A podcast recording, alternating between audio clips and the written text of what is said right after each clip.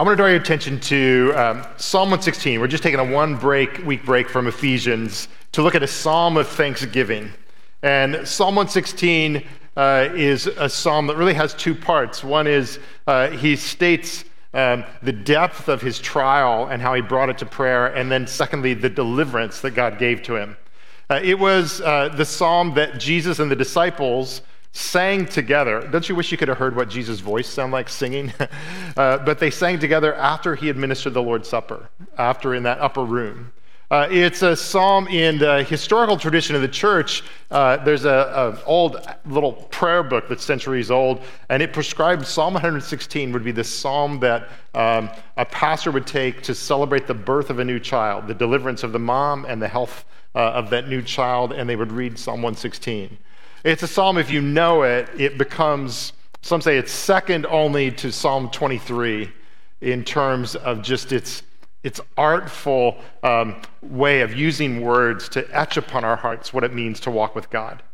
Uh, and so um, I've used a translation because I'm going to ask you, if you would be able to, to read it with me. We're using the New Revised Standard Translation because that translation of the book of Psalms was written so that we could read it together as a congregation. Now, I don't know whether you know that. I don't love everything about the New Revised Standard best, but the book of Psalms is gorgeous in it.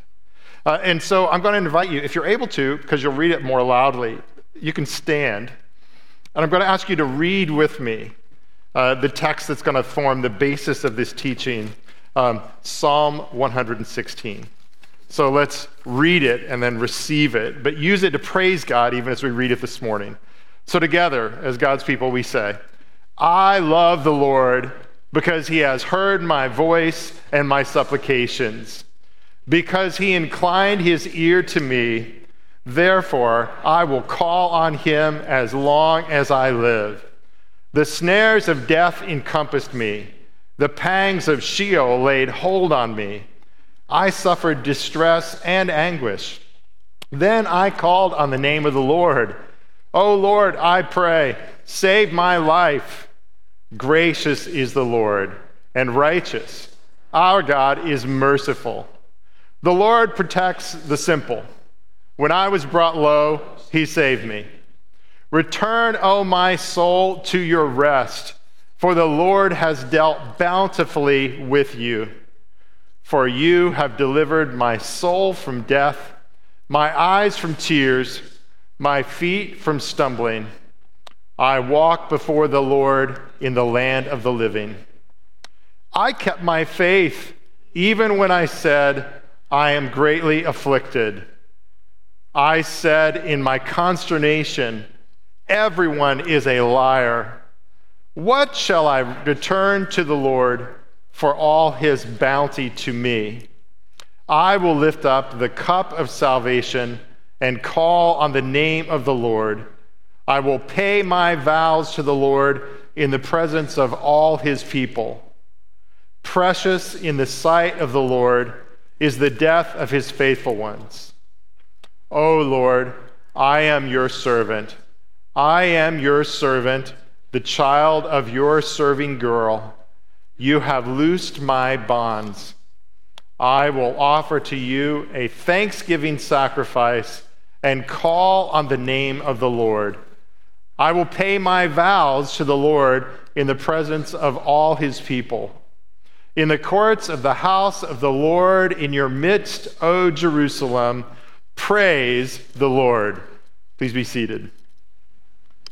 Let me just pray. Lord, Thank you for these words that we take upon our lips. We pray you would bring them deep into our hearts, uh, that we might live them out and express the truths in them. We pray this in Jesus' name. Amen. This psalm begins, and if you put verse 1 up there, this statement, I love the Lord. Um, you just say that in your mind. This is really where our faith is taking us. Do we love the Lord? Do we prize Him? And here he describes there's always a why. I want you to know there's no why that can be given as to why God loved us. God loved us because He is so loving Himself. But because of who God is, is always a why to our love of the Lord. And here it's, it's very simple. He says, I love the Lord because He's a prayer hearing God. This, this is a psalm about not so much the power of prayer, but the power of a prayer hearing God, and he has a testimony to give. And he says, This God heard me. He, the, I love the Lord because he, he hears. This is a call to pray. I want you to know, he doesn't say, I love the Lord because he reads my mind, although he knows our thoughts. But he says, I love the Lord because we, when I raise my voice to him, he hears and he responds and he affects change. Do you know there is no force no f- faster than prayer on the planet? Before the words get out of our mouth, they ascend into the very ears of God and he sends resources to meet us there. And, and here he describes verbal, vocalized prayer. I, I'm not saying there isn't a place where sometimes we just pray quietly. Sometimes in the Bible, there are times where there's just a prayer of the heart, a prayer of the thought that we direct toward God, and nobody else hears it. But here he is saying there is a kind of prayer, and 95% of the prayers in the Bible are prayers that are vocalized and verbalized. You know, Sometimes this is the, the benefit of a car because you can just see yourself off if you're in a house with busy people and just pray aloud before the Lord. But he says, I lifted my voice and God heard my supplications. Uh, in verse 2, he says, Because he inclined his ear to me, because God answered prayer, here's what I'm going to do I'm going to ask him for more. I'm going to call on him as long as I live. And, and so this is his thesis and testimony in verses 1 and 2. Love the Lord because he actually bows down and listens to the cries that we make to him in our distress. But then he, he describes his distress uh, in verse 3. Uh, he says that the snares of death and the pangs of Sheol laid hold on me. Now, this, is, this is very interesting. This verse was preached by Peter on the day of Pentecost as applying to Christ. It says that Christ experienced the pangs of death. But, but here it describes the, the world that you and I walk in is a world where uh, there are cords of trials, and, and it's almost like death is coming after us. Sheol is coming after us. They're trying to lay hold of us, they're trying to lay their tentacles around us and pull us in. And there was, there was some great suffering that was happening. Uh, it, it could have been a diagnosis of some kind. Um, some people think that this prayer may have been influenced by uh, the story of a King Hezekiah. If you know his situation, Isaiah was sent to King Hezekiah, and he had an illness, and Isaiah's in his courts, and Isaiah's told by God, imagine you're the messenger who has to go to the king with this bad news. Uh, and, and Isaiah was told, go tell Hezekiah to put his house in order, he's going to die. And so, not a cheerful message to give. Isaiah goes in and he tells Hezekiah, Put your house in order and you're going to die. And you know what Hezekiah did with that news immediately? He said, That news is, I'm going to take this to God. And he prayed, and he simply prayed, Lord, I don't want to die, I want to live. And so Isaiah has delivered the message. He's going down the steps out of the court. And before he gets out of the court, God says, Isaiah, I need to send you back. All right, I just delivered your message. What, you got to send me back? Yep, I got to go back because Hezekiah's prayer has been answered. And he's going to live, and he's going to live 15 more years. And, and so it could have been a situation like this the cords of death, a hopeless situation are happening. He describes it, if you look at the end of verse 3, he says, I suffered distress and anguish. The word for distress means I suffered a real trouble, tangible, actual trouble, and I suffered anguish in my heart. Sometimes we have anguish in our heart and there's no real explanation for it. Um, there's no real trial bringing it. Um, other times um, we have a trial and our, our heart, our mentality, uh, our psychological state is fine. Here he says both, he was being confronted with both a horrible trial and inward pain.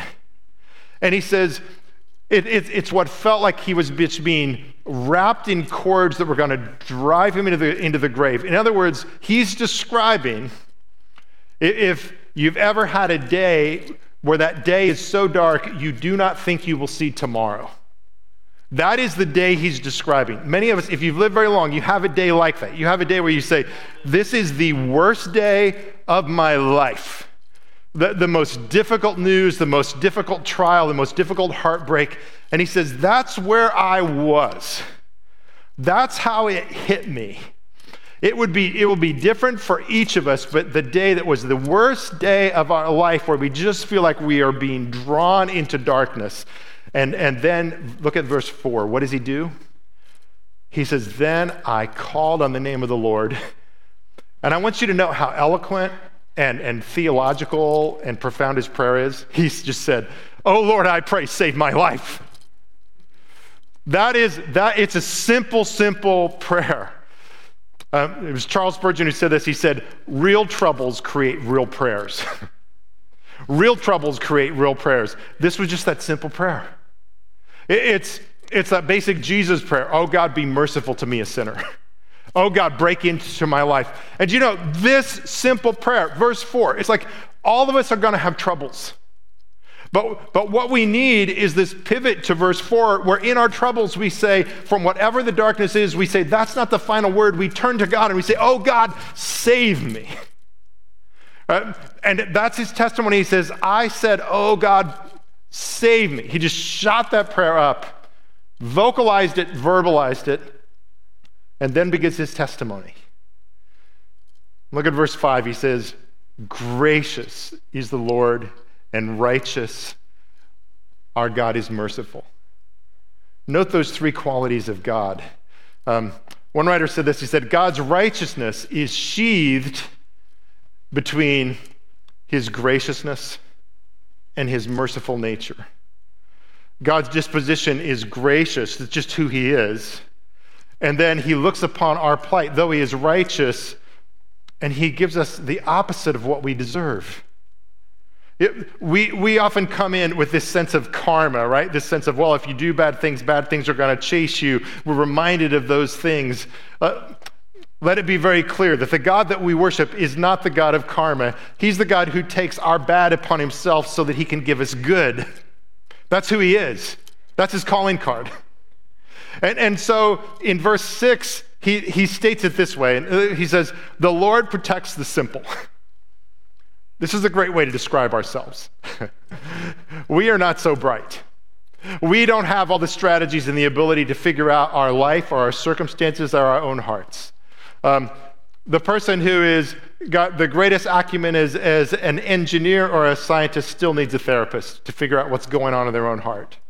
He describes himself here as simple. That's, that's a humble description. God gives grace to the humble. When we say, Lord, I'm just simple, I, I need you to instruct me. But uh, that is a humble thing for us to do. But you know what's more humble than that? it's an almighty God who looks upon the likes of us. And what does he do to the simple? He protects us. He protects us. And, and then I love this description. He says, When I was brought low, he saved me. We all have our moments where we are brought to just the full extent of all of our resources and hopes. And it says, When I was brought low, he intervened, He protected me, and He saved me. So there's some crisis He has had. And it doesn't describe it exactly. But this was, again, the, the psalm that was taken in the midst of the Passover. Egyptians are on their trail. They're racing, and all of a sudden they're confronted with the Red Sea. They need a place to come. What, what a trauma. You're being chased by an army. And God saved him. And then in verse 7, he puts it this way. And here's, here's an important thing to trace out in prayer. He says, Return, O my soul, to your rest, for the Lord has dealt bountifully with you. Sometimes we have a trauma or a difficulty, and the Lord brings us through it. The Lord delivers it. The Lord says, Peace be still to all those waves. But we still have the trauma in our heart, right? You experience that? and here he's saying, I've had this trauma. God has saved me, but my heart is not healed yet. Uh, a, a pastor I know was, was preaching about spiritual depression. And after the service, he made himself available for people to come for counsel. A rather famous pastor. And um, a man came to him and he described that he was on a submarine and, and that that submarine uh, was, was hit uh, and was you know, no longer able to support those in the submarine. And all the crew, and himself included, were realizing they were going to drown in the bottom of the sea. And he, he told the pastor that, and he says, I am just, I cannot get over it. Um, we're in this submarine. Um, we've been hit. It's been disabled, and we're all drowning. And the pastor said, Okay, that's horrible. But what happened next? And he says, What do you mean, what happened next? I mean, the submarine, we've been hit. Um, we have got only a limited amount of oxygen and supplies to keep us alive, and, and we're going down. I can't believe that that happened to me. I just can't get over it. And I said, But what happened next? But what happened next? And it took dialogue and dialogue and dialogue before the gentleman could finally say, Oh, yeah, they deployed rescuers, and, and the Navy came in after us, and they were able to lift our submarine before all the oxygen gave out, and we were brought to safety. Because you see, the rescue had not caught up to the trauma. And, and here he's saying, Our souls sometimes need to go back to the God and say, God, I want you to restore the tranquility. You've restored me, but you've brought me through a white knuckle situation, and my knuckles are still white. and, and so he says, Return, oh my soul. And I love this description of rest, deep soul rest, deep REM rest of the soul, deep peace and, and why? He says, because the Lord has dealt bountifully with you. He has, he, God is, has not got a crisis of scarcity. And then he begins these words of this deliverance. Verse 8. He says, For you have delivered my soul from death, my eyes from tears, my feet from stumbling. I, I like to think of this of the head to toe deliverance my eyes, my feet, and the deliverance of God from death, my eyes from tears, my feet from stumbling. I think about this. You know, this was the perhaps the last song that Jesus sang with the disciples before his arrest, before his scourging, before he carried the cross uh, down the Via Dolorosa. And, and this must have uh, strengthened his faith to know that the God that he was bearing this cross to glorify was going to lift him up. And then verse 9 he says, I will walk before the Lord in the land of the living. Two things he knew in the, in the midst of that one, that he would yet walk, that he would survive, but two, that he would walk before the Lord. It's one thing to walk being conscious that we walk before other people. But here he's saying, when there's a consciousness that we are walking before God, this is, this is what godliness is. You know the difference between godliness and righteousness? You can be a righteous person, and, the, and God can be outside the narrative of your story. And, and you can, can be doing what you think is right before God. But godliness rivets us to say, I'm, I'm living my whole life before the face of God who is, who is walking with me in communion. And so, this is the, the first part of the psalm describing this crisis. And, and the, the next verse describes an aspect of this crisis that, that I think we often overlook. Verse 10, he says, I kept my faith even when I said I'm greatly afflicted. When trials come to us, one of the things the trials say to us is that either there is no God, because how could, how could these things, this chaos burst out to us? Or, or they say that the God that we thought we knew has abandoned us, so we abandoned him. And he says, I kept my faith even when suffering came. I did not give up my faith when I had great suffering come to me. And verse 11 tells us something about what that suffering was. It was not just physical suffering or the suffering of illness. He said, I said in my consternation, everyone is a liar. Now, what kind of suffering is it when you're not just despairing of pain in your body, but you are losing your faith in other people's humanity? It's, it's the kind of faith that is a betrayal trauma. It is a trauma that we know Jesus experienced.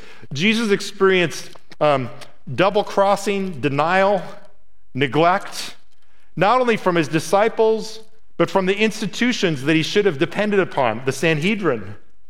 Uh, even uh, the sense of the court system and the legal structures, all of it double crossed Jesus. All of it, you can label it different things, but you can just say betrayal, betrayal, betrayal. The people that Jesus lived with and trained for three years, where are they? Um, this is a severe kind of trauma, and you'll note that it, he said, I said in my consternation. He's not saying that this was when he had his full possession of sanities, but if you, all of us if we experience this kind of trauma of betrayal of a person, we can be tempted to say, uh, I'm writing off everybody. I'm never going to make myself vulnerable to another person ever again. And, and it's, it's much more painful the closer you are to that person. That, that betrayal trauma uh, is one of the deepest wounds of the soul. And he says, When I was in the midst of that, I said, All people are untrustworthy. But verse 10, he says, But I kept my faith in God. I, and that was the victory. He said, I didn't, I, I did not give up on God, but I saw how horrible people can be. You think of Jesus receiving the betrayal of Judas. Uh, here's what one, one writer about betrayal trauma said this Do you know that betrayal trauma is so disenchanting, um, so um, shattering to the soul that, of course, when we're the object of betrayal, it hits us hard. But it says when we are the deliverer, when we're the one who betrays, we can't live with ourselves. Isn't that exactly what happened to Judas? He turned Jesus over and he could not live with himself. Um, he could not live with the fact that he had traded in the life of the most glorious, loving life that ever lived for his own gain. Uh, and, and so he, he traded Jesus in, but then he could not live with himself. Um, you think about Peter. Peter did, the, in some ways, the same thing, denying Jesus, but what he did, he couldn't live with the fact that he knew Jesus. So he tried to wipe Jesus out of his memory and say, I never knew that Galilean, right? Uh, in, in most cases, one betraying relationship is enough pain for a lifetime. You think of a person who's experienced betrayal from a spouse, uh, betrayal from someone who is of their, their own blood, their own family. The wound is equal parts haunting, um, depleting. Um, again, especially when it occurs in a faith environment, when it's, when it's uh, other Christians or when it's the church itself. Um, it destroys the kind of ability to trust and move about freely in relationships. And if you've ever, if you've experienced betrayal trauma, you know that there is a kind of before and after. There's a, like before you were betrayed, um, there was almost a naivete of being able to enjoy relationships with an expectation of like reciprocity and trust, and you just skipped along like a child. But then you're betrayed, and you go from maybe a over naivete to a hypervigilance like I will never let anybody else in, right? I will, I will never let them trust. And here, here he's saying that I didn't lose my faith in God, and, and he was letting God come in to, um, to heal even his betrayal. And, and the, the, the point of this verse is he's, he's bringing this this sense of betrayal. Sometimes we feel that it's, it, it's God Himself. We have to disentangle the fact that God never turns His back on us, God never betrays us.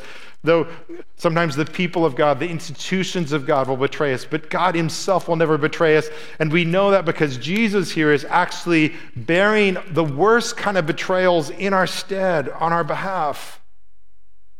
And, and he moves from saying, I said this, this is his repentance of that verse. He says, I said this out of frustration.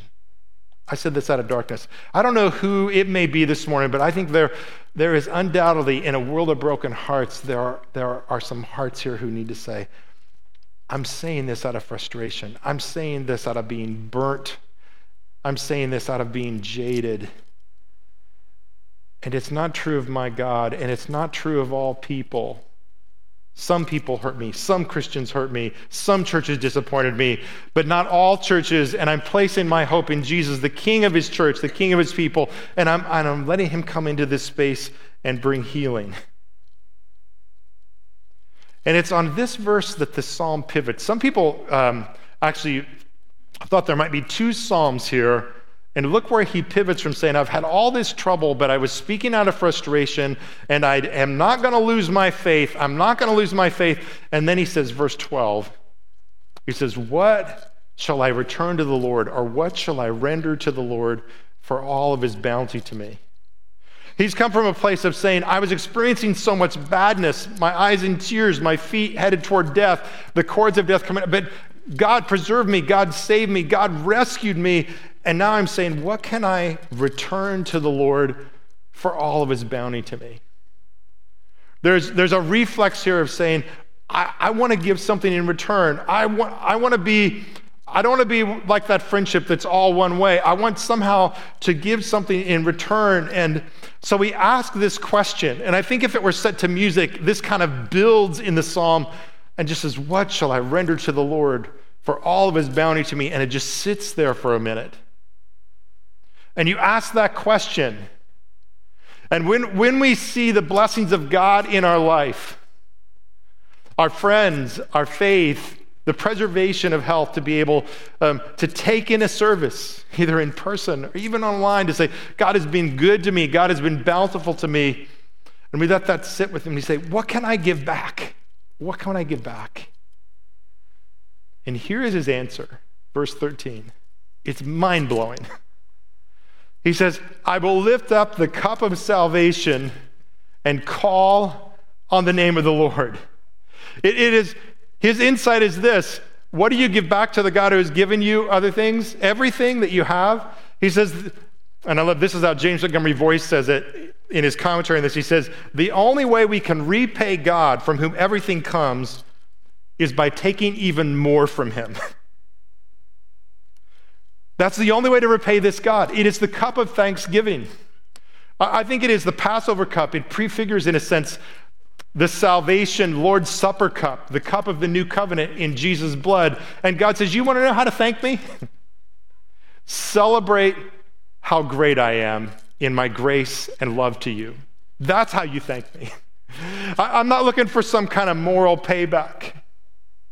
I, I, like what John Newton, who wrote Amazing Grace, he wrote another hymn about this. And, and let me show you the lines of this hymn. Somebody ought to set this, should have set this one to music. He said this He said, The best returns for one like me, so wretched and so poor, is from his gifts to draw a plea and ask him still for more. I cannot serve him as I ought, no works have I to boast, yet I would glory in the thought that I shall owe him most. He's saying the only thing he can do to glorify God that gives his heart cheer is that he will be the person who owes God the most for his grace. That the restoration of the pain, um, the threat of death, the betrayals is to be seated at a table. Oh man, I kind of wish we had the Lord's Supper here this morning. because he's saying, you know, he's saying, you know how to thank God? Make much of the redemption that he brought to you through the spilled blood and the cup of the new covenant in Jesus. And he says, I'm going to be there. I'm going to I'm going to be bold. I'm going to come up to that table and I'm going to take that cup and lift it up. And this is the cup of my salvation. And uh, I'm going to glory in God. A friend of mine who was a pastor described the moment at the Lord's table, and I, I love how we come forward for the Lord's table. And he said there was a woman who was like standing at the threshold, like she was like, you know, coming toward the table and then kind of back and forward and kind of back. And as there were lines of people coming, the pastor, you know, was able to talk to her, and she just said, I am just so burdened from my sin. I, I don't think I can take it. And, and, the pastor had kind of a Scottish background and accent. He said to the woman, so everybody could hear, he said, Woman, take it. This is for sinners. this cup is for sinners who have a debt of gratitude to pay. And he says, This is how, this is how I glorify the God. Um, another writer, Malcolm Guite, he's, he's from Cambridge, and he has rewritten the Psalms after deep, deep study and reflection. And here's how he, he puts this verse. He says, he says, What shall I render to the Lord for all of his benefits to me? He says this I will let him love me. That's what he says this verse means. If you've received the benefits of God, then he says the one thing to return is to let him love you, to take the cup of his covenant and, and let him love you. This is the thing, the first thing that we need to do in Christ. We so often have our, you know, our little practical application sermons that we want to take away and five takeaways to be a winner in life or a winner to your kids or balance your books or be more generous or all this stuff and realize, but God is sitting there with, with his hands outstretched. He's standing with his, his arms outstretched and he says, let me love you. God says, my heart is restless until you let me love you in all of your brokenness. With, with, all of your burdens being weighted down, he says, This, this is where everything is going. I, I want you to let me love you. And so he says, This is the first thing. Let me love you. Lift up the cup of, of my salvation. And then, then look what he says. And I'm going to call on the name of the Lord. I'm going to give God new opportunities to put me in his debt. I'm going to just keep on calling on the name of the Lord. You know, um, when we give somebody something, sometimes we give them something to, you know, let them get on their way. You know, you, we've all read the book to our kids, right? If you give a mouse a cookie, then what happens? Keep coming back.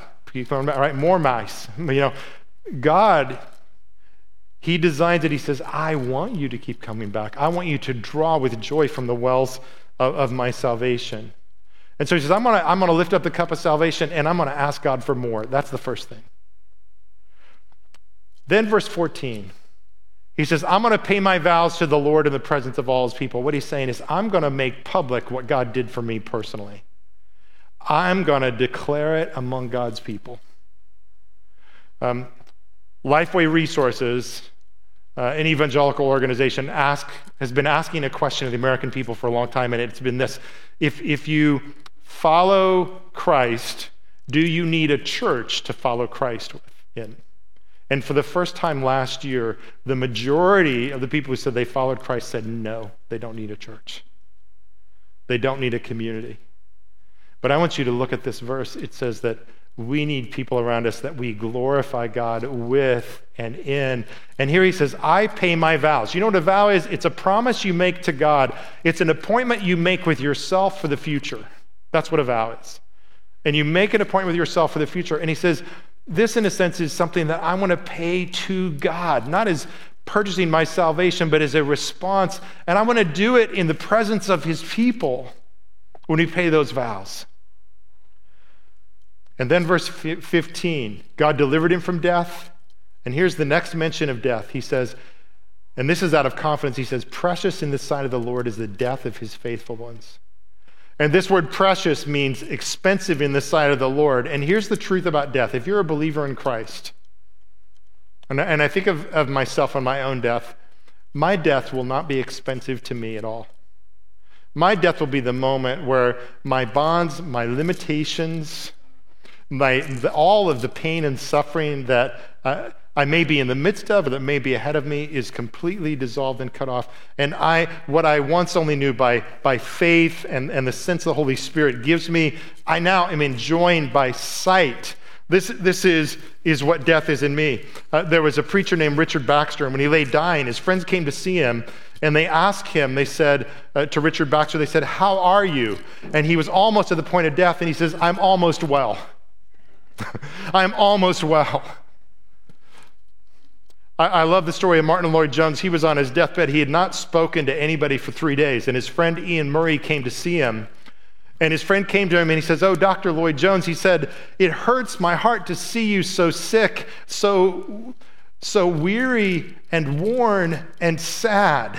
And nobody knew if he was hearing anything, but he roused himself when he heard his friend say, You were weary and you were worn and you were sad. And Dr. Lloyd-Jones, it may have been his last words, and he said, Not sad. I am not sad.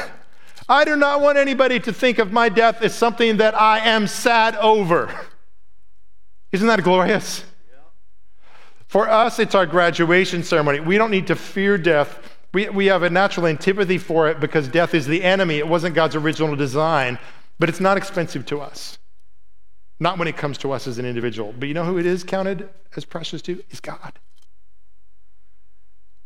It wasn't God's original design for us, and to see us removed from the planet, to see a godly person who is giving God praise in the midst of a fallen world, in the midst of the troubles that we have, do you know, we will not have the opportunity to say God is good in the midst of suffering after we leave this life. This is the only place we can do it.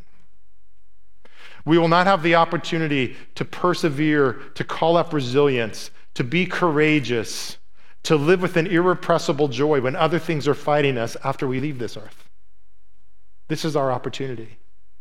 And God says it's expensive, and that's why one other reason to not fear death is though death may come suddenly and swiftly and unexpectedly, it's not unexpected before God. God has it God has it marked out for when it will come. And he says it's precious precious in the sight of the Lord. I've seen it as a pastor. I've probably been closer to death than anybody in this room than maybe hospice workers, because I'm often there. And it is a tender moment. And I, God is true to this. I know this verse is true because I have seen how God moves into that situation. I have seen, I saw a person who came to our church in Maryland. Be, her name was Dorothy Dustin. And um, she never gave us a card with her address on it because she was timidly returning to church. We did like his phone campaign and she came back. And then I noticed she wasn't there and I was concerned for her, but I didn't know how to reach her. And I get a phone call in my office to come say, hey, mom is very sick. She's in hospice, and we think the hour is very, very soon. And so I race to her house. And I find her there, and I find all of her adult children who said, you know, we don't know what it was that got into mom. She never was religious, she never went to church, but she started attending your church after this phone call campaign that came to her before telemarketers were a nuisance, you know? And, and she came and she could not get enough. And she bought a Bible and she has all these notes of all these sermons and all this stuff underlined. And as we were here, we just realized that we had not done mom what we should have called you and let you know, but, but at least you can be here now. But, but I don't think mom can hear you, and she's not spoken to us or said anything, but um, would you go in and pray? So we go in, we're around, around this woman's bed. And I just remember, I remember she loved the color red. Everything was red. Red draperies, red sofa, red candle holders. Everything was just red, red, red. And so I just went in and, and I said, I said, Dorothy, um, it's Pastor Bob, and, and I'm here and I want to pray with you. And do you know that that woman sat straight up in bed? And she looked at her children in the eyes and she said, she said something and she says, listen to this man. Not because of what I had to say, but she says, listen to this man because this gave me my, my, my hope in my life. And, and we read scripture. And we pr- I prayed over this woman, kids just sobbing. And, and it was just this, this incredible miracle. And I kid you not, it was 10 minutes away from my home where I lived in Maryland.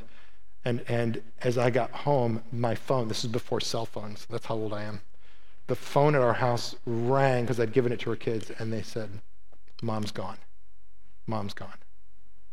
And that funeral was packed out, and I was able to preach that story as a memorial to her kids, to her grandchildren, this unchurched woman, because God had moved in at the very moment he was going to carry this woman in his arms across, across the Red Sea of death through the power of Jesus. That's how faithful God is. And so, verse 16, and I love this description of God's faithfulness. He says, Oh Lord, I'm your servant. I am your servant, the child of your serving girl. You know what this verse is saying? It's saying, it's this testimony of someone who says, I had a godly, believing Christian parent, and I'm a believing person. There are people in this room, I am sure, who you can say, I had a godly parent, but I'm not following that God. Let this verse call you in. This verse is saying, I had a godly parent, and now I am a servant of God and he says, God, you have loosed my bonds. Some people think this is a bondservant re-volunteering where the debt slavery has already been paid off, saying, I will, I want to serve. And so he says, I want everyone to know not the power of prayer, though prayer, prayer is amazing, but I want everyone to know the power of a prayer answering God. And he says, verse 17, and may this be your testimony. I will offer to you a thanksgiving sacrifice and call in the name of the Lord. Verse 18, I will pay my vows to the Lord in the presence of all his people. And verse 19, in the courts of the house of the Lord in your midst, O Jerusalem. Hallelujah is what he says. Praise the Lord. Praise the Lord. So I, I want to ask you this Thanksgiving Are you living out this testimony? If you know Jesus Christ, first of all, are you letting him love you? Are you receiving his love and letting that rest upon you? Letting that be the grounding of your identity. When you let this happen, there is a difference in how you transact all the relationships around you. You are filled. You are not needy. You are, you are ministering out of overflow and fullness. let God love you. Lift up the cup of his thanksgiving, drink it in, drink in God's goodness. That's first. Second application call on his name.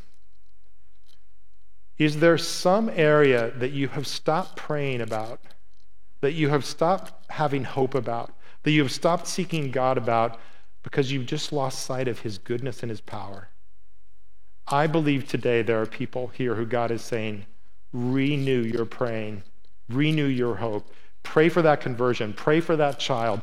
Vocalize those prayers. Put it down on paper. Put a stake in the ground and say, I am seeking this. Pray against that illness. Pray against that disease. Pray against that loss of strength. Fight it. Call on the Lord. See what He will do. And third, pay the vow of the thanksgiving sacrifice in the presence of others. Thanksgiving is not the same as gratitude. Gratitude is in the heart. It can be invisible, it's wonderful, it buoys our spirits up, but that is gratitude. That is not thanksgiving. Thanksgiving is taking the things you are thankful for that you receive from God and declaring to other people your thanks. There is nothing more countercultural in our world right now than giving thanks verbally and publicly for people. Try it. Try it in the checkout lines. Try it in the fury and frenzy. Try it around your Thanksgiving table. You don't even have to be real formal about it. You can simply say, I am so thankful. Just begin. You, begin a dozen sentences that way when you are with your family, including the uncle whose politics you can't stand. Begin, I am thankful. I am thankful. I am thankful. You will, you will be noticed as a countercultural force in a good way. And call on the name of the Lord. Because from head to toe, from our eyes to our toes, from our birth to our death, this is the God who we can trust. And as Jesus went to the cross, imagine him. He was not only giving thanks to God for the cross, doing it for the joy set before him, but he was the very thank offering before God. The cords of death were even the wrappings of the linen cloths to put him in the tomb. And yet, what do we know is that the God who loves us so much that he gave Christ, but also loves us so much he's renewing this earth, raised our Savior up so that Jesus walked in the land of the living before the light of his God to show us the way and to give us a hope that does not fade. Do you know if you do not know Jesus Christ, you have a hopeless end?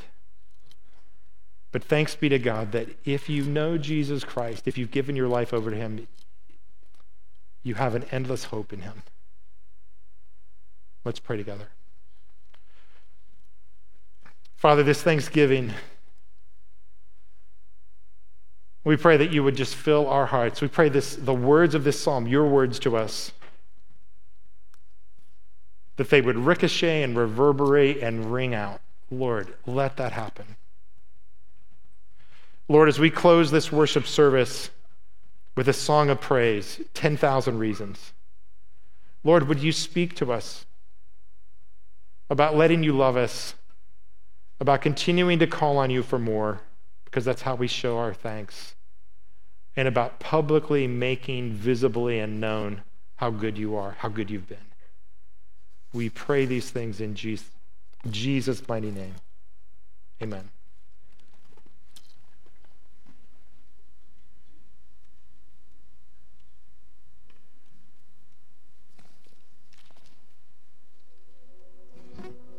Would you please stand? Praise the Lord with us.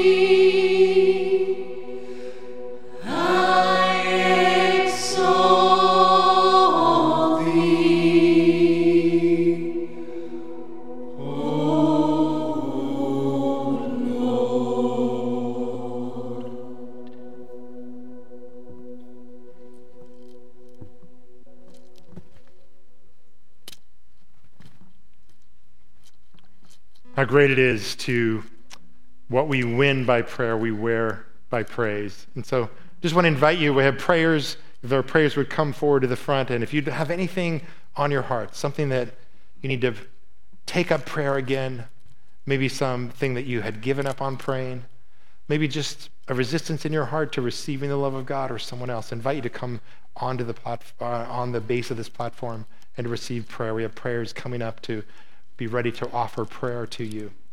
And now lift up your hearts and receive this benediction as I wish you a happy and blessed Thanksgiving wherever your journeys take you. Lift up your heart to our God. Now, may the God of peace make you like Jesus through and through, body, soul, and spirit. May he do this. Faithful is the one who calls you, and he will bring it to pass through Jesus Christ our Lord. Amen. Amen. Bless the Lord,